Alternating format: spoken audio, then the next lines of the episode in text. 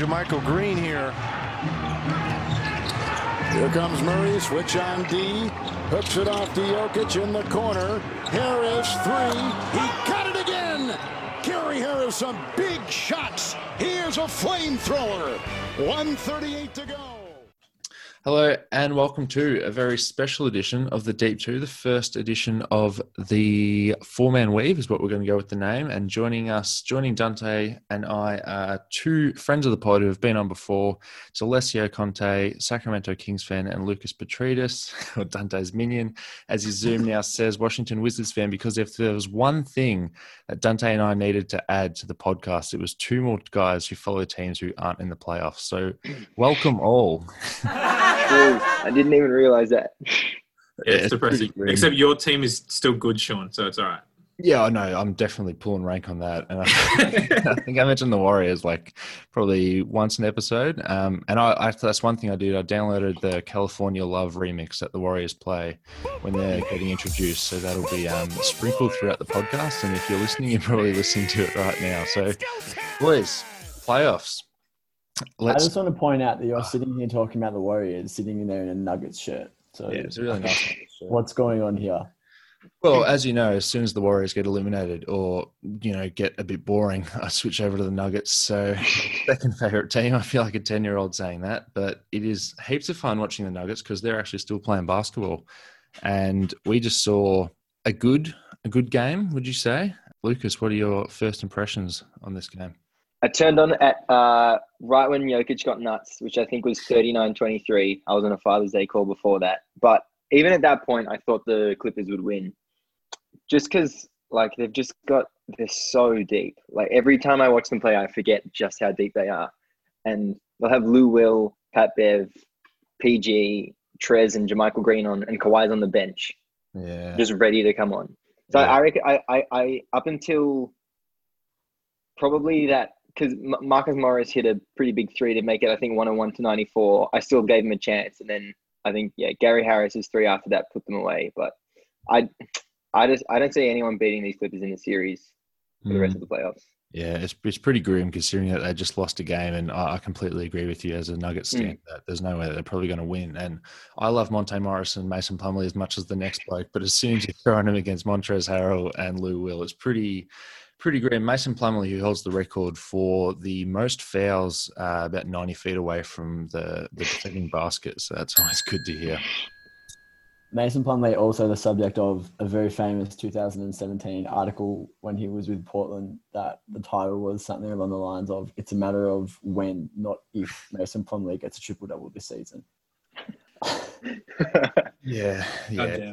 Yeah. Oops. Um, but look, Nuggets got out to quite a commanding lead and quite a, a strong lead early on. I think they were up by 20 points on the dot and then really just held on. Um, and luckily, Gary Harris turned it up at the end and was able to push them over the line because it was, look, this, this Nuggets team, they love to play down to their competition pretty much. And as soon as they got out to the lead, they sort of, they didn't coast, but they coasted, if you know what I mean. And they just sort of like, they played not to lose. And luckily it won. Uh, luckily it worked today. But I think you're going to need another monster performance out of Jokic again if they want to win, and Jamal Murray to be more like first half Jamal Murray, not second half. I think the two of them had 44 points in the first half, so that's exactly what you need if you want any chance at winning at least another game. Jamal Murray hit that step back three when he had Kawhi defending him with like two minutes left. That was Mm, yeah, pretty yeah. ice cold. I'll take that Jamal Murray. Yeah, I take that Jamal Murray over the 142 points he scored against Donovan Mitchell over those three games. That's Yeah. the thing though, is that I feel like he scored 142 points over those three games, and I'm like, yeah, sick. So like Kawhi's going to lock him up. Like, I Yeah, yeah, no, no hesitation saying that Kawhi's just going to erase him. So it's good. yeah. to see Why? Yeah, three points against Kawhi is so much more impressive than 142 points Yeah. against the Jazz. Is Kawhi even his primary defender though? Or are they doing Uh, Beverley? I They think had, Beverley. had PG. Oh, Fourth. Yeah, and PG yeah. who, who struggles sometimes on smaller guards, but the, again, the thing with the depth of the Clippers is that they can just throw five different guys at it, and you're Mm. quite content with them. Even Landry Shamet, like a guy who's not exactly stellar in defense, you're like, all right, well, you're not going to you're not going to get killed. He's no Donovan Mitchell exactly. Yeah, gauging from the first series with Dallas, they were they were hiding Kawhi and Paul George. Not hiding, but they were making sure that they expended as little energy as possible on the defensive end. So I wouldn't be surprised if they do the same thing with Denver. And they just they're like, all right, we're going to win the series. Why would we bother wasting our guys' time? Mm. Um, that also being said, I didn't think Denver was going to take a game this early. I think no one, no one would disagree that Denver was going to take at least a game, but it's a big game too. That's pretty, um, well, I think pretty, Dante, pretty. Dante might say something about not not picking a game to win. I just want to say, this whole thing reminds me of the you know the Stephen A. Smith meme where he's like very unimpressive in the Yeah. first series against the Clippers' first series against Dallas. Like Luka scores, it goes 43, 17, and 13, triple double, game winning shot, and then the Clippers are just like Stephen A. Smith face, and then go on to win the series in six. This is literally what this is. Like no one on the Clippers is worried after Hmm. this performance. Kawhi shot four of 17, which isn't going to happen again, and you know it was it was never close. Like the Nuggets deserved to win, but Jeremy Jerami Grant defended his ass off. He's he's playing really hard, and it reminds me a lot of, funnily enough, Paul Millsap going against LeBron a couple of years ago when he was in Atlanta. Because every time every time down, he's ready to take the task, and he's going to like give it all, give his all, even though the commentators. You know they're they're more inclined to have a Pat Beverley fetish than a Jerami Grant fetish because I, I feel like I know you like him, Lukas, but I feel like Pat Bev gets way too much love from the commentators, and I've heard his like childhood story about fifty times now. But Oh, true. you couldn't tell me who Jerami Grant's uncle is. um, yeah, uh, the Pat Bev childhood story and the Anthony Davis was six three, and then he had a seven year, uh, seven inch growth spurt. That's why he has such good guard skills. The Scott Yeah. Pendlebury play basketball. The And uh, Mark NBA. Jackson the other day, it's like, well, if I grew seven feet in one year, I might be playing next year. Mama, there Get goes that man. that was Um, I- honestly, that's honestly classic. I like um Mike Malone as a coach. Actually, uh, at first first round, I didn't really see the value of having Michael Porter Jr. out there. First game, I didn't really, but today I was like, you know, he is quite a liability, but his roof is pretty high, and you can't really get much better experience than playing against Kawhi. So I just think there's a lot of value in fucking up against you know Kawhi and championship teams that you can't learn from anything else really. And uh, yeah, they were up 101 86 at one point. Then Green hit a three.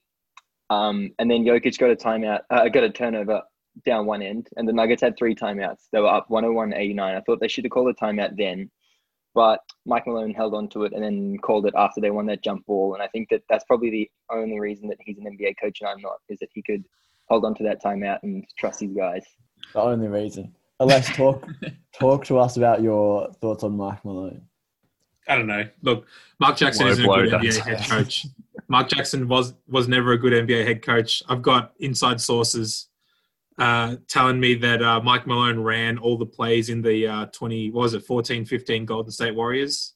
Was that Jackson's last year before Kerr? Yeah. 14, Before the 15. title So is, is how I like to refer to it. before the title. Yeah, before the Phil Jackson protege, Popovich protege, whatever. Uh, yeah, rumors rumors are that Malone was basically the uh, the basketball head, and Mark Jackson was just the figurehead. So always liked Mike Malone. Was also a good Kings coach, um, and I'm just going to leave that one there. Well, he was, a bit, he was doomed before it even began, you know, because Pete D'Alessandro came in just what was it weeks after Mike Malone had been hired as the coach, and by by all accounts, the two of them butted heads, and it's just very kings to hire a coach just before you hire a GM and say, by the way, I know you want to build this team, but one of the biggest decisions isn't yours, so can you sort of mold around our thing, and also you don't get a choice, so. On um, on the only head coach to ever coax the best out of Demarcus Cousins. Yep. The only coach that Demarcus Cousins genuinely liked as well. So there's that.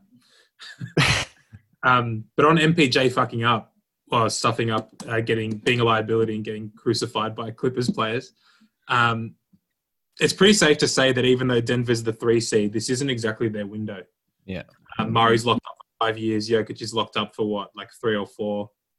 Um, Looks like he's locked off for 20, and then he just came out and saw the sun for the first well, But yeah, this is the stuff. Yeah, and Porter's got two more on his rookie deal because they'll pick up they'll pick up those options. So like, you may as well just lose the series. Not not lose it. yeah, it's the tanking initiative. Yeah, But you're throw the guy right. throw the guy out there. This is a playoff tank. Throw the kid out West there. semis tank. Also, they're, they're not even fully healthy. The starting small forward is Will Barton, who you know not many people are saying Will Barton's name anymore because he hasn't played in over six months. But you know this isn't their window, and they're not fully healthy. So any game that the Nuggets can win is just it's essentially house money. It's like every Mm. single one of OKC's um, playoff games this year. True. house money, but you have to at some point you have to do it. At some like there will come a time when it's like, all right, this is the window, and there's no reason why you can't just start the window now. Like if you make the Western Conference Finals, and it's not like oh, well, like they've got two years left of MPJ and all their young guys are good. It's like they're here now, and they were the mm. three seed for a reason. Harris being back is huge because he can theoretically give them a matchup on Lou Will, and he can do something at least on PG.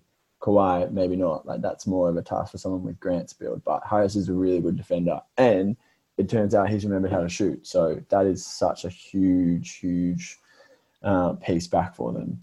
Mm, mm. And just before we move on to the next game of the day, I'd just like to say two things that I've got down in my notes. First one is Doc Rivers. Uh, at the start of the game, there was a bit of a, you know, one of those dummy sort of interviews with Doc and then talking about Ivica Zubac. And the answers that he gave was like, oh, Zubac, we don't even run any plays for him. He just goes out there, you know, he just hustles. And it sounded a lot like Zubac, like, oh, that's the dude who plays 10 minutes at the start of each half. Um, yeah, God, I, I haven't run a play for him in years. What's going on? That poor bloke. Um, that's one thing, and then the next thing is, do you guys watch uh, watch them on TV? Watch your games on TV, or do you watch it on League Pass? League pass. I watch one Kayo. Oh yeah, okay. Well, do you get to see the twenty four seconds um, with the players? Yeah. Half halftime. They they pull these guys out. It's when the ad break usually would be. They just you know whatever. I don't know. I don't even know what it is. Something that was recorded on media day, and it just sticks around. And it's twenty four. Yeah. and it's like it's always the same thing. So it's 24 seconds, and it's like, okay, Landry Shamet was one. They're like, who's your funniest teammate? And then they're like, oh, it's got to be Pat Bev, and they spend 10 seconds showing like a phantom cam montage of Shamet hitting a three, completely unrelated to Pat Bev, and then it's like, oh, that's it, time's up. Thanks for doing Yeah. me. It's always the player that says it. Yeah, and that's My time's up. I've never seen an excited player. All these dudes, they, the first question they get is like, when you're not playing basketball, what are you doing? And NBA players have like eight hours of spare time every day. And all they say is, man, when I'm not playing basketball, I'm probably just at home listening to music. And it's like, are you actually just sitting on your couch, just like listening to an album, being like, yeah, this is good. This is good shit. Goes to show what the media training looks like. It's like say as little as possible, please. Mm, yeah, give up nothing. Generalities, generalities. Yeah. I feel like if I was there, especially in a playoff game, if I was get a coach being interviewed between the third and fourth quarter and it's like a two point game, it's like I'm not going to hear a single word the person who interviewing me says. So why not just be like, what the fuck do you think I could possibly say right now? What do you, why do you think I have any energy for this interview right now? Yeah, well, Pop did that a little bit back in his heyday, where he was pretty Yeah. much just like, "Oh yeah, we want to win the game and score more points." Yeah. he takes the piss, but guys actually say that. Like you see, Yeah. Frank Vogel yesterday was like, "Oh, we need to stop them on one end, and then we need to score Yeah. on the other." Yeah, pretty much. It's awful. That's the kind of insight that got Vogel the top job, though. Jason Kidd gives away too much. Vogel's just Well, who has given under us too much? Who? Wh- wh- do we even remember something of someone saying like, "Oh, well, that's actually pretty insightful"? No. you put the crickets in here, Sean. Put the crickets in. Throw them right in there. Um, Dante, do you want to take us to the next topic? Okay, so the first game this morning was game four between the Raptors and the Celtics. And I came on the last podcast and took a victory lap for the Celtics being up 2 0 uh, because I, I said that the Celtics were a championship dark horse. And in the blink of an eye, it's 2 2. The Celtics was 0.5 seconds away from being up 3 nothing, and now it's 2 2. And Fred VanVleet and Kyle Lowry were like risen from the grave today, Mm. and all of a sudden I don't feel so good about the Celtics. You're going to walk backwards in your victory lap. Um, yeah, and two gritty wins on the road as well. Like the road team Joker keeps on giving. Nurse and Stevens have to be the two best coaches in basketball in three years, right? Well, Mike Budenholzer was tied for the player, the coach's choice for coach of the year. So what are you talking about? Yeah, I didn't mean, Nurse win Coach of the Year. Yeah, he won Yeah, the he Seattle did. award. So what are we talking about? Three years. well, Stevens. I don't know. Are you going to put like Stevens above Spoelstra, Nah, Budenholzer? way. Kerr. like, I don't know. I feel like Who? Kerr. Steve. Kerr, right? There's Steve two Kerr. former players called Steve. They coach, don't they? I think you're aware of at least one of them. Steve Blake. Luke, Luke Walton won a lot of games with that team too, so I think it's relax on the Steve Kerr comments. Yeah, you're right. So did Mike Brown, but no one's claiming Mike Brown's the next.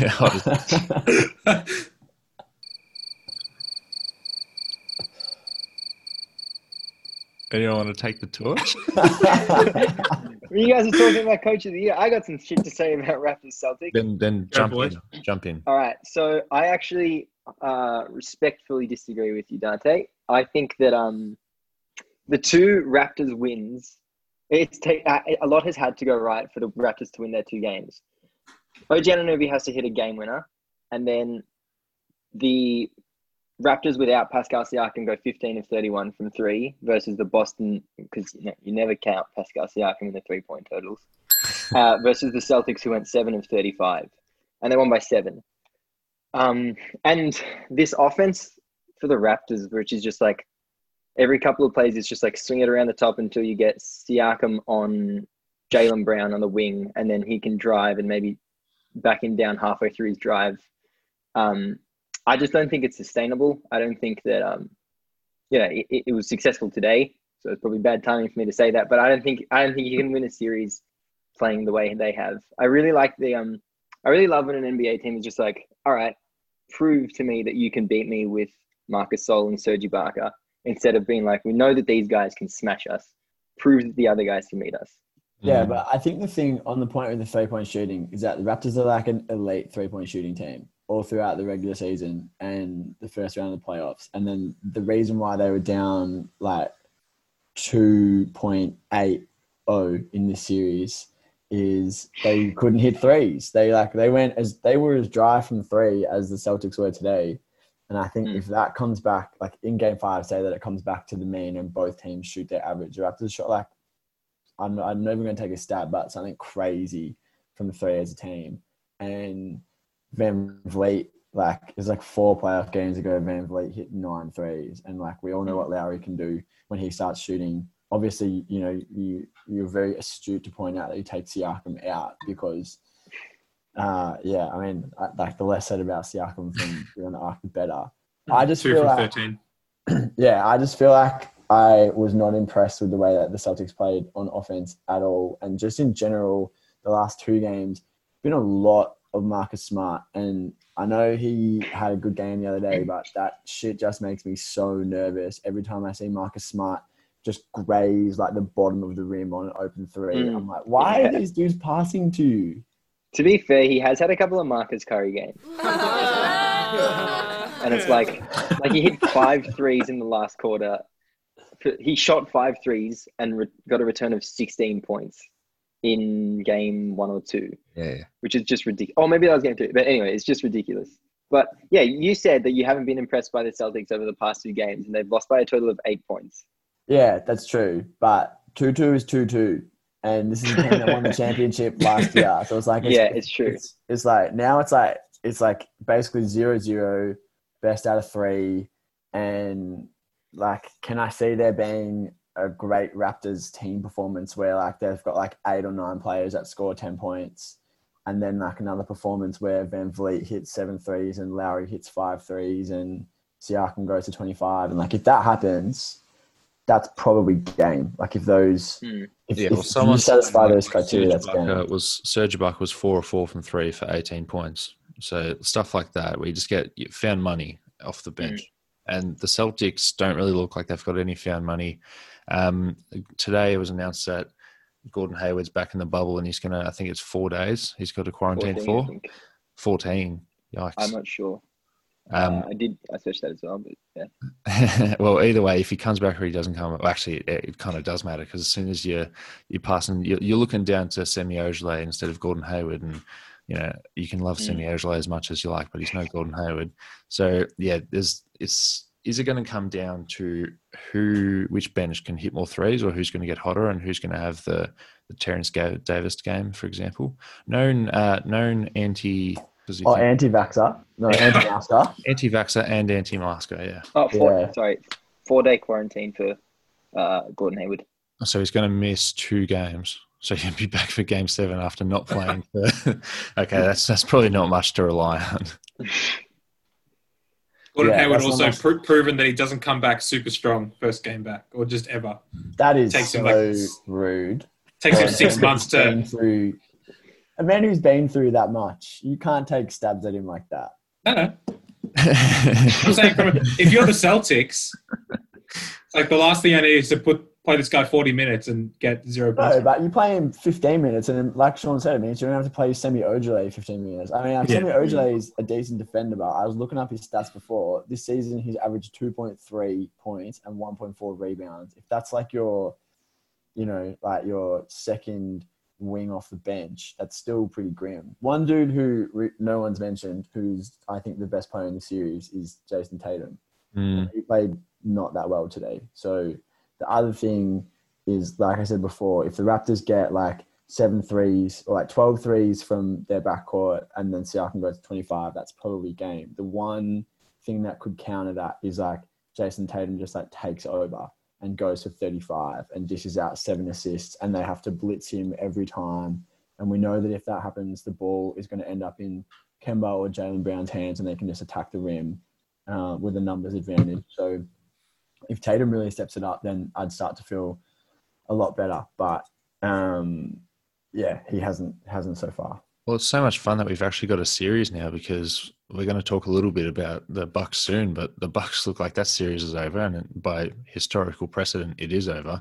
Um, you know, we we've just watched Denver win, but we're still ruling them out. So there's pretty much two series that are pretty juicy left. Dante, do you want to take us into the next topic, which is going to be the Philadelphia 76ers head coach next season? I'm not gonna lie, you had me. You had me. You've been lining that one up all day. Pretty happy with how it went. Mike Budenholzer, Philadelphia 76ers head coach for the 2020-21 season. The Bucks are down 3-0. I don't know if you've if you've seen this, but the best team in the league with their two-time MVP defensive player of the year down 3-0. And I want to just bring this up because all year and pretty much for the last two seasons, the conversation around the Bucks and the Bucks coaching has been so system oriented. They're going to play their drop pick and roll coverage. They're going to give up threes, but you're not going to score on them at the rim. There, I think Giannis was Giannis was number one, and I think the Lopez twins are in the top five at field goal percentage at the rim the whole year. So, like the best team in the league defensively, best team in the league at preventing shots at the rim, and all of a sudden, everyone's just shooting the threes that they're giving them, and the Bucks are down 3-0 to the Heat. And Jonathan Tjarks wrote a assassination thinly veiled as an article on the ringer where he basically just went in on coach bud for not playing his stars enough and there was a quote in there that i could not fucking believe from No, the one you're talking about. he says uh, like Giannis playing 44 minutes is not something that we're really interested in. If we can't win, this is from last year um, in the playoffs when they're playing the Raptors. If we can't win with Giannis at 40 or 40 and a half, the Raptors deserve to win. And I was literally just like, are you smoking meth to say that? That's a quote coming from Eric Nehm of The Athletic. Uh, credit where credit's due. It is mental. Uh, and going back to someone like Mike Malone, who really, really shortens his rotation when it comes to playoff time. Don't, uh, Aless, is that a second water bottle? You've been powering through the water. Yeah, well, I'm stuck in my room for the next at least day and a half, so I've just Oh, got like true. oh, got a yeah. hundred water bottles here, and I can't really leave. Oh shit! Yeah. Um, I can't leave Now I'm the safely. bad guy. I can't leave safely. So I've actually got a TV set up on my desk now. So as soon as we're done with this pod, I'm just going to turn the Nintendo on and uh, go and talk to you for a couple of days. Alex, are you wearing a Woolworths t-shirt? I certainly am. Learn and learn. Oh my god, nothing says two day quarantine. Um, on the on the Budenholzer thing though, I was thinking about it in the car before. If you asked a ten year old child how to win a basketball game, and you gave them the options of play everyone equal amount of time while the other team is playing their best players all the time, or if you just played your best players against their best players and it's proven that your best players are better, how would you win? And I think most kids who have played any semblance of sport is put the best players on all the time because then you'll win. So how how many years in a row stemming from Atlanta where it's like no no this is like you know it's a whole team thing and then you look at Houston and they play seven men even in the regular season Mm. and they're and they're winning, right? Like Houston, I know I know Houston's like a different sort of bag of lollies, Sean, but um, yeah, I don't know. It's you just got to put the best guy out there. And now Giannis is questionable for Game Four with an ankle, with his right ankle, I think. Bring the brooms out. So yeah, Grim yeah. stuff. I don't know. I- good. I get the I get the coaching philosophy from Bud, but like they haven't proved that they can play on philosophy throughout the playoffs like the Warriors could. Also, the Warriors had Steph, KD, Clay, and Draymond. So it's like, you know, yeah, you haven't proven that you can do that yet. So just put him out there, man. I'm sure Giannis wants to play the, the entire game. Yeah, and to be fair, Steve Kerr and Golden State have done that in playoffs past, and it was to their detriment in 2016 because we all remember Festus Ezeli trying to keep up with LeBron. But it's a lot easier to say, "Hey, uh, kumbaya, let's just everyone touches the ball, like literally one through 12 touches the ball. Quinn Cook, you want to play in the playoffs? By all means." But it's much easier to do that when you've got Steph, Clay, and KD and Draymond. Whereas Giannis, obviously great, but then you know I love Khris Middleton as much as the next bloke, but there is a big drop off from Steph, Clay, and KD to what um, Giannis, Khris Middleton, and Donte DiVincenzo, which we we don't need to see any more DiVincenzo in the playoffs. But Mm. yeah, we'll see what he does. Surely the reason for playing Giannis 30 minutes a game in the regular season is so that in the playoffs you can play him 45 minutes a game and he's fresh. This is a dude who's like, he's 25. He's potentially like in the top three best athletes in the entire world. For all we know, like, for all we know, the entire galaxy of the universe, until you know intelligent life is found elsewhere, he's probably at least the galaxy top three. Or even stupid And- life. Some stupid people are really athletic. It's true. like I literally just can't understand. Uh, and and like you're saying with these other teams that want to play on on philosophy, whatever. If you've got depth, go for it. But it, he's playing Kyle Korver and Pat Connaughton in minutes when you bring Giannis in at the at the four and like drop one or both of those guys. Your season's on the line. You shouldn't be bringing Kyle Korver in. I don't care if he can shoot. Like Wesley Matthews is starting at the two. This isn't a deep team. This is Wesley Matthews is 43 years old. Like it's not 2011 Wesley Matthews. It's now Wesley Matthews, Kyle Korver, Pat Connaughton's like good in the regular season when he comes in with like a handy eight points. You know he can really high. Yeah, apparently. Yeah. Yeah. No, you're completely right. But what's the fix here, boys? What do you do? Because it's really hard to turn around. Let's say they do lose to the Heat tomorrow, which you know looks very likely. Do you turn around and fire the best coach in the league, a guy who's won 60 games essentially back to back? Um, you're shaking your heads here, but would you rather try and hit the home run play? And let's say they sign Steve Nash, and Steve Nash turns out to be one of those next really smart coaches, and that's like that's better than Bud, hopefully. Or what if you flame out and get the next uh, Ettore Messina? That is a big that is a big Ettore Messina call.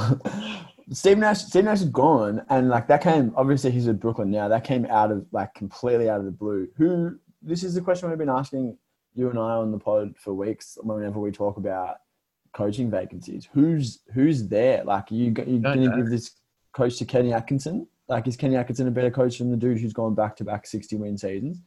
No, I'm obviously not. But I'm saying, Yeah. So I mean I think you're but we didn't even know that Steve Nash was on the market essentially. Yeah, until- but what if Steve Nash comes in and goes 17 and 65? And that's but what if he comes in and goes 82 and 0 like Jay Z said? Jay Z and Steve Nash, the collab we've all been waiting for.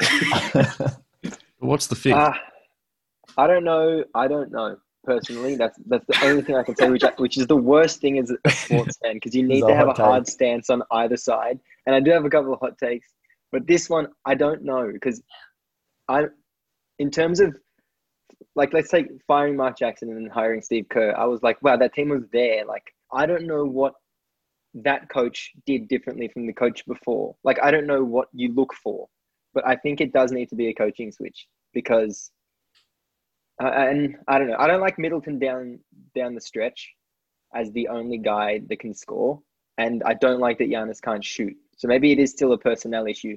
But in terms of the next coach, I don't know if you go for a guy that's better at late game play calling or has a better philosophy throughout the season, because they do have they do have quite an uh, an outlier in terms of who they have in uh, on the court. Like Giannis and Brook Lopez take up, you know, wingspan take up the entire arc, and no, not many teams are doing that right now. So I don't know. If, Or li- literally, if they do at least try and interview other coaches, I reckon every single guy or girl that comes in for that interview says, "Look, whatever I'm about to say, I'm going to play Giannis 48 minutes or that we have to win." So is it just on Bud to be better?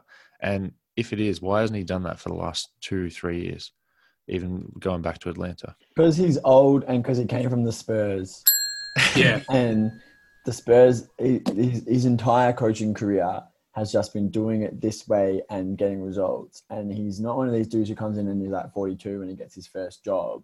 He he's old. I think he's like in his 60s. So he got his got his uh his start like reasonably late. And you can't teach an old dog new tricks. If you are going to keep him next season, he's have 55. to- yeah, all right, 55. No, as Old old as I thought. 55. Um, if if you are going to keep him, you have to bring in an assistant coach who has the ability to like talk to him and just say, "Bud, what the fuck are you doing?" Put Giannis in the game, and like he has to listen, like has to be able to listen to that.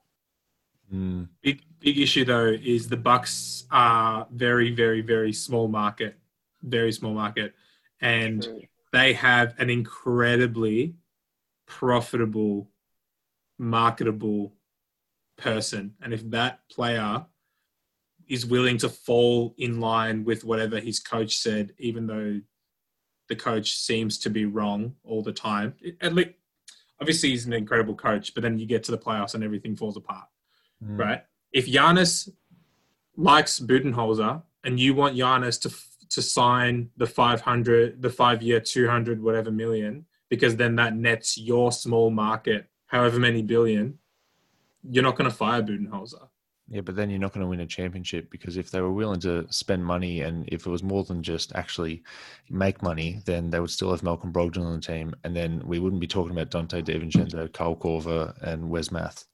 yeah but they Oh. don't want to spend the money so you got to take Ownership You is the greatest competitive advantage. I was gonna say, Yeah. do you um? Yeah, it depends on what you value because if you want to win a championship, obviously Giannis isn't the guy to listen to. I think that they kept Middleton over Brogdon because of Giannis, Whereas They could have had both. They could have had both, and they should have had both. It's just because they Yeah. didn't want to spend. They didn't want to dip into the tax. It's it's frustrating. it's so annoying. Like, just just spend it, man. No, What are you There- there saving money no- for? You own the NBA team. There's nowhere to go from there. Spend the money to win the ring. There's no way that in the money they make they their company their businesses are worth upwards of 500 million dollars. If if you dip 10 million into the luxury tax you have to pay 20 million tax right?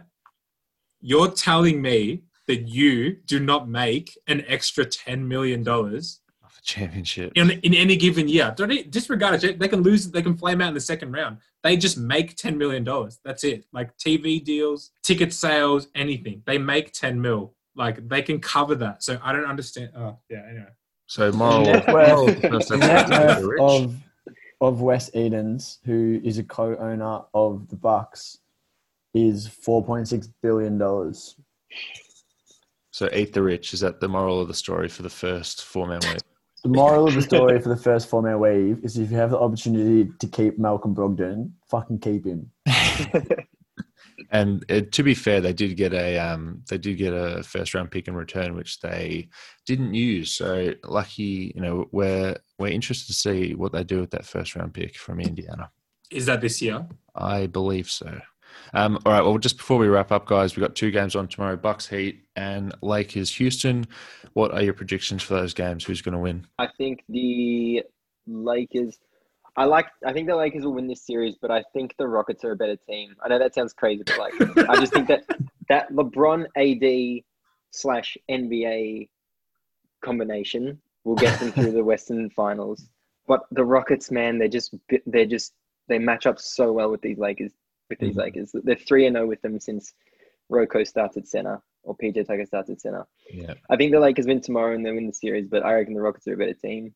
And yeah, I reckon the Heat get it done. Yeah, Heat win. Heat win tomorrow because of Spoelstra, and the Lakers win tomorrow because Game One of the Portland series was their scout game. The Lakers, and I very much hope and pray that Game One of this series was a scouting game too, and uh, they just sort of come in now and just do what they have to do. But we'll see. I think it's brooms for the Bucks, and I will never not go with LeBron. So I'm going to go with the Lakers against the Rockets. Yeah, again, Jimmy Butler might play with no pants and undies on and just smack his sticker on the court and just prove he's the bigger man in that series. But I look, my heart wants to say Houston, but my head's going to say the Lakers for the same reason as the West. They they've just conceded a game. But to be fair, Lu Dort doesn't play for the Lakers, so James Harden could have another great game. True. I do get the feeling though that the um the Lakers it is an easy fix, you know, swinging it around the top for 16 seconds and then getting LeBron and Rocco with eight seconds on the wing is an easy fix. Just run the play earlier and run a different play. And if anyone gets in foul, foul trouble on Houston, which wasn't a problem in the first game, if anyone's even close to foul trouble, that's that's game for them because all of a sudden it's Ben McLemore and yeah, unless Who you hasn't? talk a Who little didn't? He didn't play against Oklahoma much, McLemore. Well, he's not very good at basketball. He can't for dribble. Oh yeah, yeah, but he was playing an awful lot before then. They give all his minutes to House. Yeah. Actually, did you see he got concussed? Uh, I don't know if he's in the protocol, but did he get hit in the face by PJ Tucker? I didn't see it. Danuel House got hit in the face. Yeah, so Mm. PJ was just flailing, going for a thing, but his hand was in a bit of a fist, punched Danuel House in the face, and he was a bit, you know, shaken up. And then two possessions later, he just went on his knees and was like, "Holy shit!" Mm, yeah. Yeah, he couldn't run back back on D. Yeah, it was pretty scary actually. Like it, it looked like one of those freak. It was a freak injury, but yeah, it looked a little bit scarier than hopefully it is slash was. Hmm. All right, well that is uh, all for the seventy second episode of the Deep Two and the first of the four man weave. Dante, do you want to send us home? See ya. Good Lord, what is happening in there? Thanks, guys. That's great radio. All right. Yeah.